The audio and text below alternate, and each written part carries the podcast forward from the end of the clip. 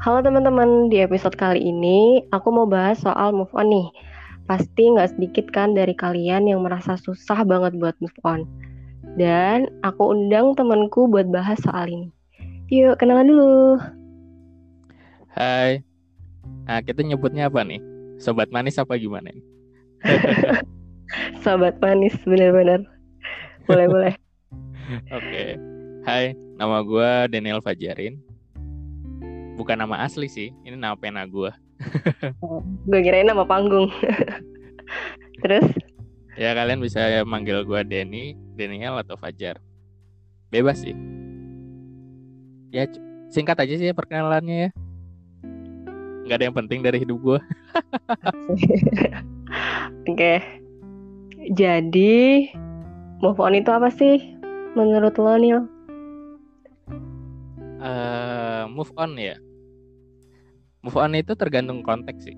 Kalau konteksnya dalam hubungan, ya kita move on dari orang yang sudah pernah ada dalam hidup kita. Tapi kalau konteksnya dalam hal pekerjaan, ya kita harus move on dari pekerjaan lama kita dan mencari pekerjaan yang baru. Intinya sih kalau dari move on dari sudut pandang gue itu kita berpindah dari satu tempat ke tempat lain. Ya menerapkan hukum Newton lah. Terus pada saat apa kita harus memutuskan buat move on? Hmm, pada saat apa ya? Kalau menurut lu sendiri dari dari apa ini? Kalau dari lu sendiri? Kita harus memutuskan buat move on ketika sudah kita sudah merasa nggak nyaman di tempat yang sedang kita pijak gitu. Paham nggak gue maksudnya? Paham gue. Nah, gitu untuk mencari sesuatu hal yang baru yang dirasa itu lebih baik dari kondisi sekarang kondisi kita sekarang. Hmm. Kalau kalau gue sih beda sudut pandang ya. Kalau gue move on itu ya tetap kita pindah baik itu kita nyaman atau tidak nyaman karena uh, move on itu tidak terkait atas kenyamanan ataupun tidak sih tapi move on itu atas kita ingin atau tidak. Kalau kita ingin ya kita akan pindah kita akan bergerak. Tapi kalau kita tidak ingin ya kita nggak akan ke mana-mana. Nah uh, maksud gue gini. Contohnya apa ya? Contohnya uh, kalau tadi lu kan bilang move on ini ya apa namanya kita pindah karena kita tidak nyaman ya? Uh -uh. Tapi kalau misal andaikan kita sudah nyaman akan sesuatu, tapi kita mencari suatu hal yang lain, kita kan tetap akan harus move on. Betul nggak? Iya benar. Berarti move on itu tidak terkait atas kenya apa kenyamanan ataupun tidak. Tapi kan Nil, kalau kita udah merasa cukup dengan situasi kita sekarang, kenapa kita harus move on? Karena tidak semua kenapa orang nyaman dengan hidupnya berarti balik lagi dong dengan kenyamanan. Uh, Oke, okay, gue kayaknya speechless nih. Sebentar. Kalau dari sudut pandang gue sih, ya sudut pandang lo gue sepakat. Tapi dari mm -hmm. sudut pandang gue ya kita move on bukan karena hanya sebatas kenyamanan. Iya. Yeah. tidak nyaman akan suatu tempat. Contohnya, oh, maksud, contohnya maksud, kayak orang-orang inilah kita lihat orang-orang yang impulsif mereka hmm. karena tidak nyaman karena mereka move on karena mereka butuh untuk move on orang-orang yang impulsif kan sebagian besar seperti itu butuh nah, untuk berkembang gitu maksudnya iya untuk bergerak hmm. Hmm. Nah, orang ya. impulsif kan orang yang mereka itu bergerak atas apa ya bukan suatu hal yang ingin dia gerakan tapi ya udahlah saya gerak aja kalau itu move on itu atas dasar kata bergerak dari suatu tempat ke tempat yang lain. Ya. Iya benar. Kalau kita sekarang lagi ngomongin move on dari sudut apa nih? Hubungan kah? Dari ya lah jelas. kalau menurut lo susah nggak? Kalau dari gue sendiri sih, kalau dilihat dari kacamata pribadi ya, atas dasar pengalaman, hmm. move on itu cukup sulit karena move on itu kembali ke personal yang ingin melakukannya kalau ya personalnya itu emang bodoh amatan biasanya sih move on itu akan lebih mudah. Tapi ada juga yang sulit sih. Kembali ke personal sih gue nggak bisa uh, menjadikan satu kasus menjadi sebuah kasus yang lu harus seperti ini. Kalau bagi gue secara pribadi move on itu cukup berat. Karena gue pernah ngalamin move on dan itu sangat berat. Move on terberat gue malah kayaknya. Tapi di sisi lain gue pernah mengalami rasa move on yang sangat cepat. Sangat cepat karena mungkin atas didasari faktor lain sih yang membuat move on itu terasa lebih cepat. Bahkan teman-teman gue merasa eh lu kok nyantai aja sih? Ya kenapa? Apa, apa yang harus gue pikirin? Gitu. kalau misalnya udah selesai ya udah selesai. Nah dulu gue pernah ada di dua sisi di mana gue merasa cepat sekali move onnya tapi di sisi lain di lain waktu gue merasa uh, gue ngerasain move on yang begitu sangat lama. Sehingga gue ngerasa ini kayak hukuman dari Tuhan buat gue karena karena hati gue udah lama beku. Asik bener. Terus menurut lo faktor apa sih yang bisa bikin orang cepat move on gitu? Banyak sih kalau lo kemarin itu apa kalau dari orang baru pasti kan Oke, okay, karena gue tadi kan nyebutin dua kasus. Ya. Pertama di mana hmm. gue uh, ngerasa cepet banget move on, di sisi di lain waktu gue ngerasa lama banget move on ya prosesnya hmm. gitu. Nah itu jelasin dua-duanya. Kalau faktor kenapa gue bisa cepat move on, itu karena ini sih, karena gue ngerasa bebas dari hubungan yang toksik gue ngerasa bebas dari apa ya dari orang yang menurut gue dia kurang baik dalam menjalani hubungan bareng gue sehingga gue merasa tertekan gue merasa diawasi setiap saat. Jadi ibaratnya uh, hubungan itu bukan saling mendukung tapi saling mengungkung gitu. Sehingga ketika hubungan ini selesai gue merasa itu terbebas dari gue dan proses move on pun gue jalani dengan cepat gue pun udah langsung uh, dengan cepat tidak merasa kehilangan. Walaupun kata cepat ini bukan dalam hitungan jam ya atau bukan dalam hitungan hari, yeah. tapi uh, kita anggap satu pekan lah. Satu pekan itu gue udah merasa bebas, gue nggak ngerasa beban ada beban gue pernah mencintai seseorang dan sekarang orang itu udah pergi dari gue gue nggak ngerasa beban itu. Jadi gue ngerasa ya ya gue jalanin hidup gue tanpa ada orang yang menghubungi gue lagi untuk nanya suatu hal yang ya pada zaman itu itu hubungan-hubungan anak muda lah. Yang dan itu ketika udah lepas ya gue ngerasa asik aja. Itu kalau uh, eh, gue ngerasain itu adalah faktor di mana gue ngerasa move on gue cepat tapi kalau move on gue lama itu karena gue udah melandingin sesuatu dengan uh, pasangan gue uh-uh. di suatu saat pasangan gue memilih untuk pergi tanpa sebuah kata dan gue merasa ditinggalkan begitu saja dan gue bingung planning gue harus seperti apa nanti ke depannya dan gue bingung gue ini apa sehingga diperlakukan seperti itu dan itu butuh proses ya cukup lama 12 bulan satu tahun lah itu proses paling lama dan paling menyakitkan dalam hubungan gue.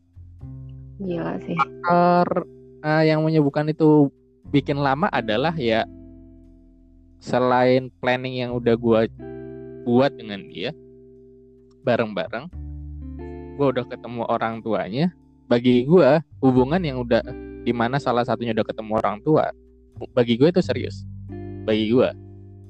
Nah terus gue udah ketemu keluarga besarnya dia terus gue udah banyak melalui hal bareng dia tapi tiba-tiba dia pergi gitu aja kan uh, itu membuat beban mental sekali dan itu membuat proses move on gue lama nah ini jarak antara uh, move on yang cepat dan move on lama itu ya sekitar tiga tahun lah.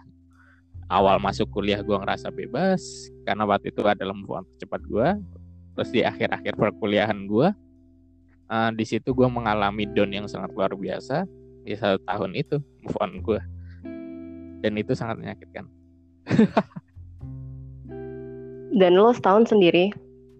Nah, setahun gue ini jahatnya gue setahun gue melakukan suatu hal yang gue sangat menyesali akan hal itu. Gue nggak sendiri tapi gue mencoba untuk uh, berkenalan dengan orang lain. Hingga orang lain itu memiliki perasaan sama gue tapi gue setengah-setengah untuk memiliki perasaan pada orang itu. Dan itu jahat. Banget sih. Dan itu jahat.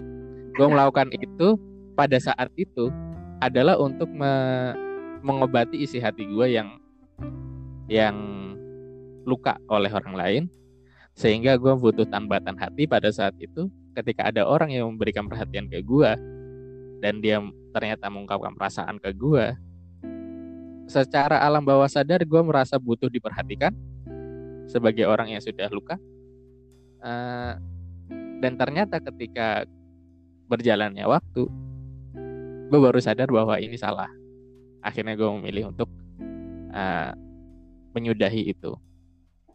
Tidak dalam sebuah hubungan tidak dalam sebuah hubungan. Ya kalau untuk saat-saat ini bisa disebut kayak hubungan yang dewasa tanpa ada ungkapan lu mau nggak jadi pacar gue lu mau nggak jadi kasih gue nggak ada kata kayak gitu. Kita saling nyaman tapi gue merasa kenyamanan itu palsu. Jadinya gue lebih milih pergi dan itu jahat. Tapi kan tapi kan lo belum ada status iya uh, makanya untuk hubungan pacaran kalau misalkan pacaran itu adalah ketika orang mengungkapkan kata lu mau nggak jadi pacar gua? Ya itu makanya pacaran. Tapi ada juga orang yang mengatakan bahwa pacaran itu tidak perlu kata kata-kata seperti itu. Selama keduanya saling menyukai dan menyayangi maka itu pacaran. Tinggal hmm. ngikut yang mana. Nah jadi selama hubungan gue move on ini yang yang terakhir itu yang paling lama uh, eh, gue ada sekitar berapa ya? Ada satu dua orang yang deket sama gue seingat gue sih itu. Saya ingat gue ya. Kalau yang gue nggak inget kayak banyak deh. Uh, aduh gue harusnya nggak boleh ketawa akan hal ini karena ini menjadi gue yang tahu. Terus? Karena ini ketika proses move on gue yang kedua ini uh, yang ya, bukan move on iya move on yang kedua ya yang uh, durasi move on yang lama sekali ini. Ketika gue menjalin hubungan sama seseorang itu di sisi lain mantan gue tuh masih sering hubungin gue mm -mm. jadi di situ yang bisa uh, membuat gue agak berat untuk move on. Jadi hati belum bisa untuk sembuh karena masih ada orang yang masih gue sayangi itu ngintilin gue terus lah kalau bahasa Jawanya. Ngintilin bener kan yang ngikutin ya? iya bener. Terus? Itu sih. Berarti? Awak berarti apa? secara nggak langsung lo percaya kalau orang baru kehadiran orang baru itu bisa menyembuhkan? Gue nggak bisa bilang kehadiran orang baru itu menyembuhkan. Tapi gue bisa bilang kehadiran orang baru itu bisa mengobati. Meskipun meskipun dengan lo penyakitin orang baru itu. Karena makanya ini karena ini ini salah ya. Gue juga ngomong ini pun benar. Ibaratnya kayak plester lah. Ibaratnya kayak plester. Kayak Hansaplas lah. Hansaplas itu ada untuk menutupi luka. Tapi ketika dia sudah menutupi luka dia akan membawa luka itu kan. Dan itu itu dibuang. Uh, gue gue cukup jahat memberikan memberikan analogi seperti ini sih. Gak baik sih. Karena emang perbuatan hal seperti itu itu gue gue juga nggak sepakat dan gue menyesali itu. Jahat. bagus. Dan gue nyeselin kan itu karena kenapa waktu itu gue berani untuk menjalin hubungan baru sedangkan gue belum sembuh gitu dari luka yang diberikan oleh mantan gue dan saat itu juga ketika gue jalanin hubungan dengan orang baru mantan gue masih ngehubungin gue dan konyolnya wah ini ini yang paling gue inget banget sih. Uh, konyolnya adalah ketika misalkan uh, paginya mantan gue sama main sama gue siangnya dia main sama cowoknya. Terus habis itu mereka ribut. Terus gue ditanya mas lu di mana? Gue di sini. Oh ya udah aku ke sana. Terus pas ketemu sama gue dia nangis. Gue tanya lu nangis kenapa? Gue habis berantem sama cowok gue beliin es krim yuk. Ya udah ayo. Dengan polosnya gue ya karena gue masih bucin-bucinnya sama mantan gue pada saat itu gue mengiyakan. Dan dia dengan uh, hati yang beku pun mengatakan seperti ini ke gue kenapa ya? Gue masih nyaman sama lu tapi gue sayang sama dia. Wow itu itu pukulan keras. Setelah itu gue gue gue kalau misalkan ini nggak nggak nggak baik kayak gini terus. Gue butuh orang banyak orang pada saat itu butuh banyak orang buat buat gue ceritain. Teman-teman dekat gue pun banyak yang tahu. Bahkan dulu pada dulu tuh zaman zamannya masih BBM itu ya WhatsApp masih belum terlalu masih belum terlalu hype pada saat itu. Uh, di BBM itu ya nama namanya dia gue tulis aja saking bencinya pada saat itu gue nulis aja uh, pengkhianat pengkhianat terus habis itu bahasa hewan. Dan pas dia tahu uh, waktu itu dia juga pernah ketemu gue dan dia main HP gue dan dilihat nama kontak BBM-nya adalah seperti itu dia marah dan kita ribut. Terus berapa bulan sekitar dua bulan gak ketemu. Habis itu bulan ketiga ketemu lagi. Dan konyolnya gue gue masih mau nemuin dia dan itu berlangsung berapa lama? Proses satu tahun itu. Proses satu tahun dengan dia masih ngerecokin bukan satu tahun dia tidak ngerecokin. Satu tahun itu proses ketika dia ngerecokin. Tapi uh, ketika benar-benar dia nggak ngerecokin itu setelah setelah ini setelah enam bulanan kayak enam bulanan habis itu bersih dari dia. Nah di situ setelah bersih dari dia gue nggak ngehubungin siapa pun. Maksudnya gue nggak ada kon nggak ada proses hubungan dengan wanita lain. Jadi gue benar-benar sendiri ya gue bener-bener main sama temen-temen gue gue nggak peduli uh, siapa yang mau suka sama gue gue nggak juga eh, nggak uh, ngincar siapa pun. Yang mau temenan gue fine kalau ada perasaan dari awal gue bilang gue nggak mau ada perasaan jadi ya kita temenan aja gitu. seperti itu sih. Jadi kalau misalnya hitungannya ya satu dia ninggalin gue dan gue nyari tahu ternyata dia balikan sama mantannya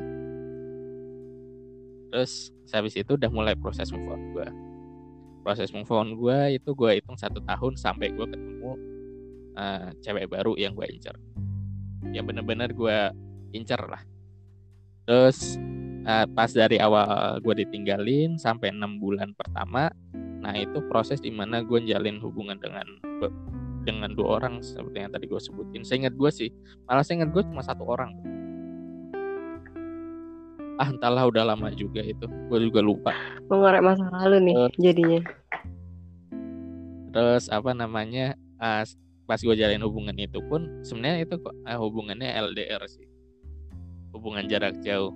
Udah lama kita nggak ketemu tapi kita uh, dia nyaman jalin hubungan gitu. Jadi secara itu ya dia jarak jauh terus dia karena mantan gue masih deket sama gue masih dalam circle gue mau ketemu terus jadi ya agak susah waktu itu jalin hubungan dengan orang baru. Karena mantan gue ngerecokin gue terus selama enam bulan itu.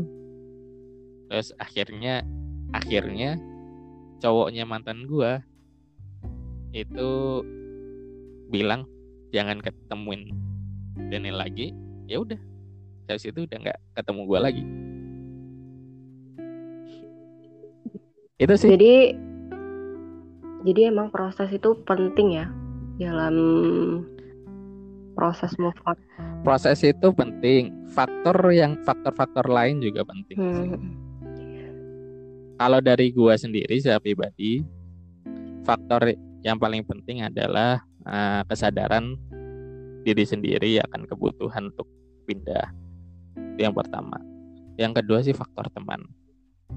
Dan gue ngerasa bersyukur punya teman-teman yang suportif buat gue walaupun lokasinya teman-teman gue tuh jauh-jauh banget jadi gue terpaksa harus ke kota lain untuk menikmati kebebasan gue bersama teman-teman gue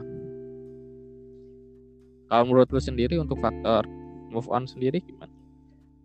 Karena lu pernah pernah berusaha untuk move on tapi gagal dan dan dan dan balik lagi. Sialan lo ya. Kalau gue ya faktor nih temen hobi. Hobi? pasangan nggak kayaknya nggak dia pasangan. Ya hobi temen. Terus ya seneng-seneng gitu aja. Nanti juga lupa. Sama situasi baru.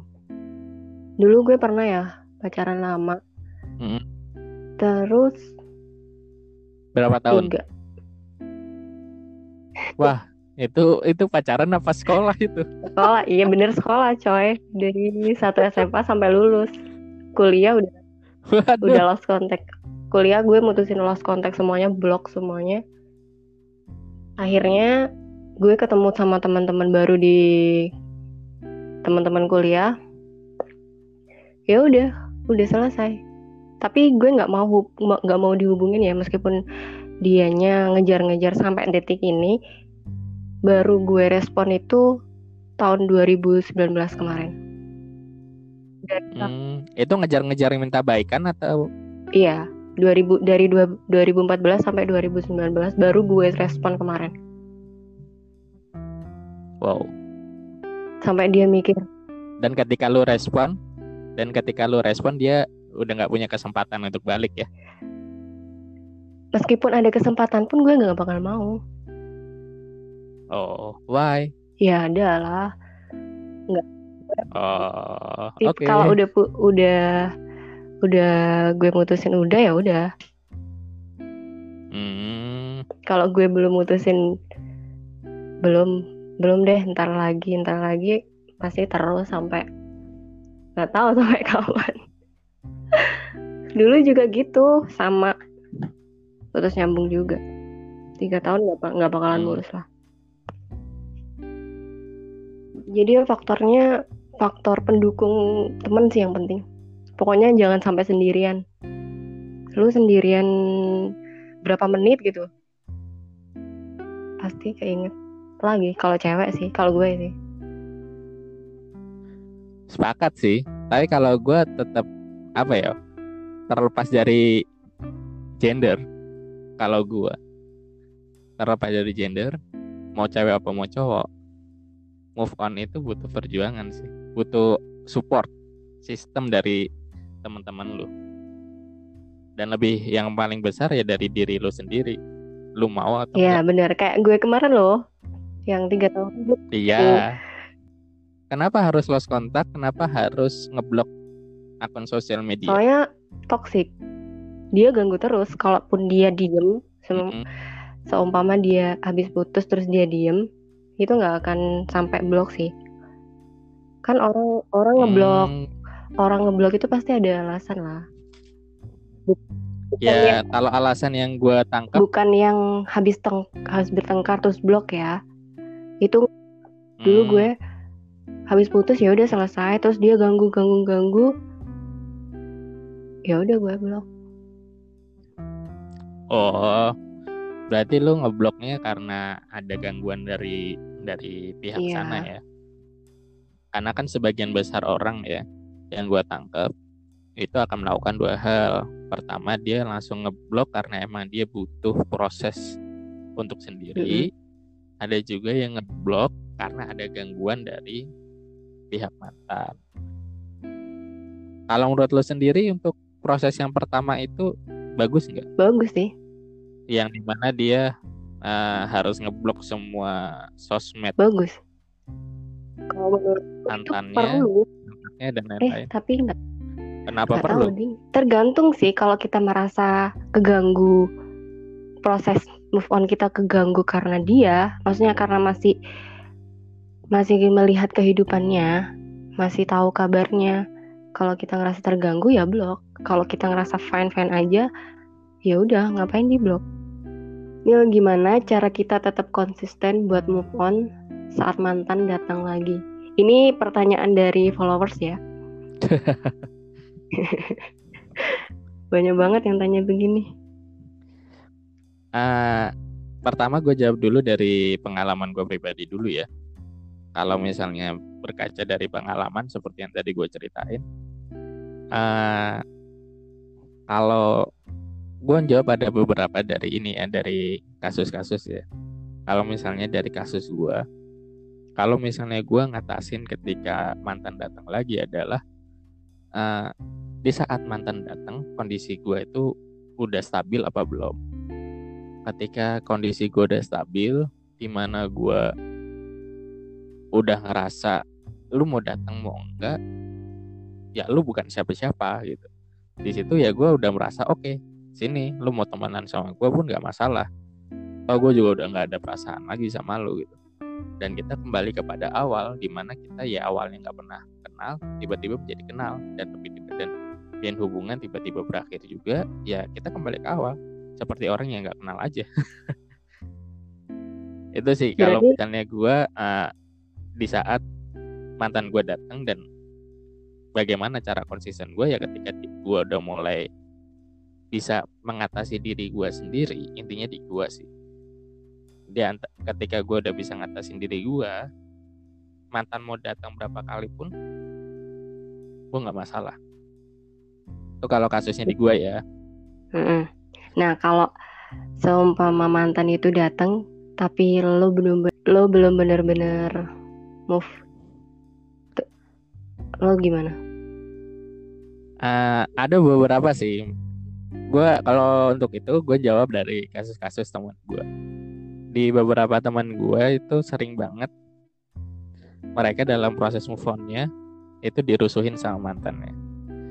Kalau kalau dapat hal-hal seperti itu, itu harus ditanya aja ke diri sendiri. Uh, yang mengakhiri hubungan ini siapa? Kalau yang mengakhiri hubungan ini adalah diri lu secara pribadi, bukan dari pasangan lu, ya udah lu tanya, lu kenapa harus mengakhiri hubungan ini? Kalau lu masih sayang dan lu berharap apa lu merasa hal ini bisa diperbaiki ya lanjutin aja gitu. Nggak usah move on. Kalaupun move on move on untuk ke hubungan yang lebih baik daripada sebelumnya. Tapi kalau misalkan uh, lu ngerasa bahwa hubungan ini tuh nggak baik dan yang mutusin adalah mantan lu atau pasangan lu pada saat itu dan lu merasa bahwa ya udah gue nggak mau ngelanjutin hubungan ini. Ya walaupun mantan lu datang ya lu harus protect diri lu untuk untuk tidak melanjutkan hubungan ini. Karena bagaimanapun juga luka yang sudah diberikan akan tetap teringat dan bisa jadi itu terulang lagi. Tapi banyak sih teman-teman gue yang udah berusaha move on udah baik hatinya udah sembuh. Eh tiba-tiba mantannya datang lagi. Bahkan ada juga yang bisa balikan ada juga yang bahkan sampai nikah gue punya temen yang waktu itu udah ditinggal sama mantannya. Sama pasangannya ditinggal.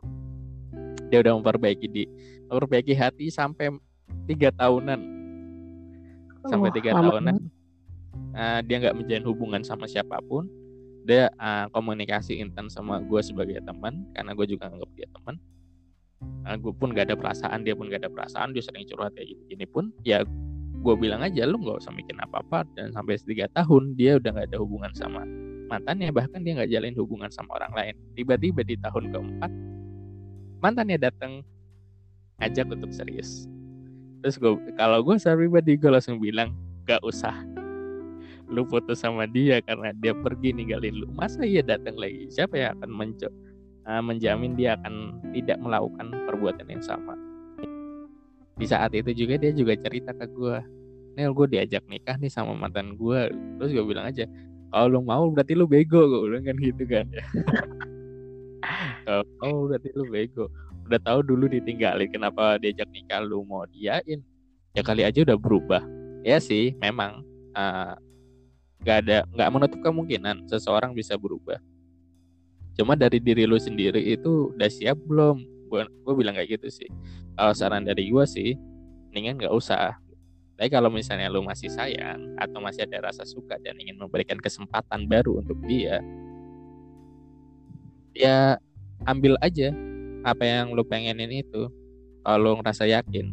Tapi gue berharap di suatu saat apabila hubungan kalian terulang lagi kesalahannya gue berharap lu jangan nyalahin diri lu sendiri jangan nyalahin diri lu sendiri dan jangan juga nyalahin uh, putusan yang udah lu ambil pada saat di mana lu mau nikah sama dia atau mau nerima dia secara baik-baik lagi di awal hubungan.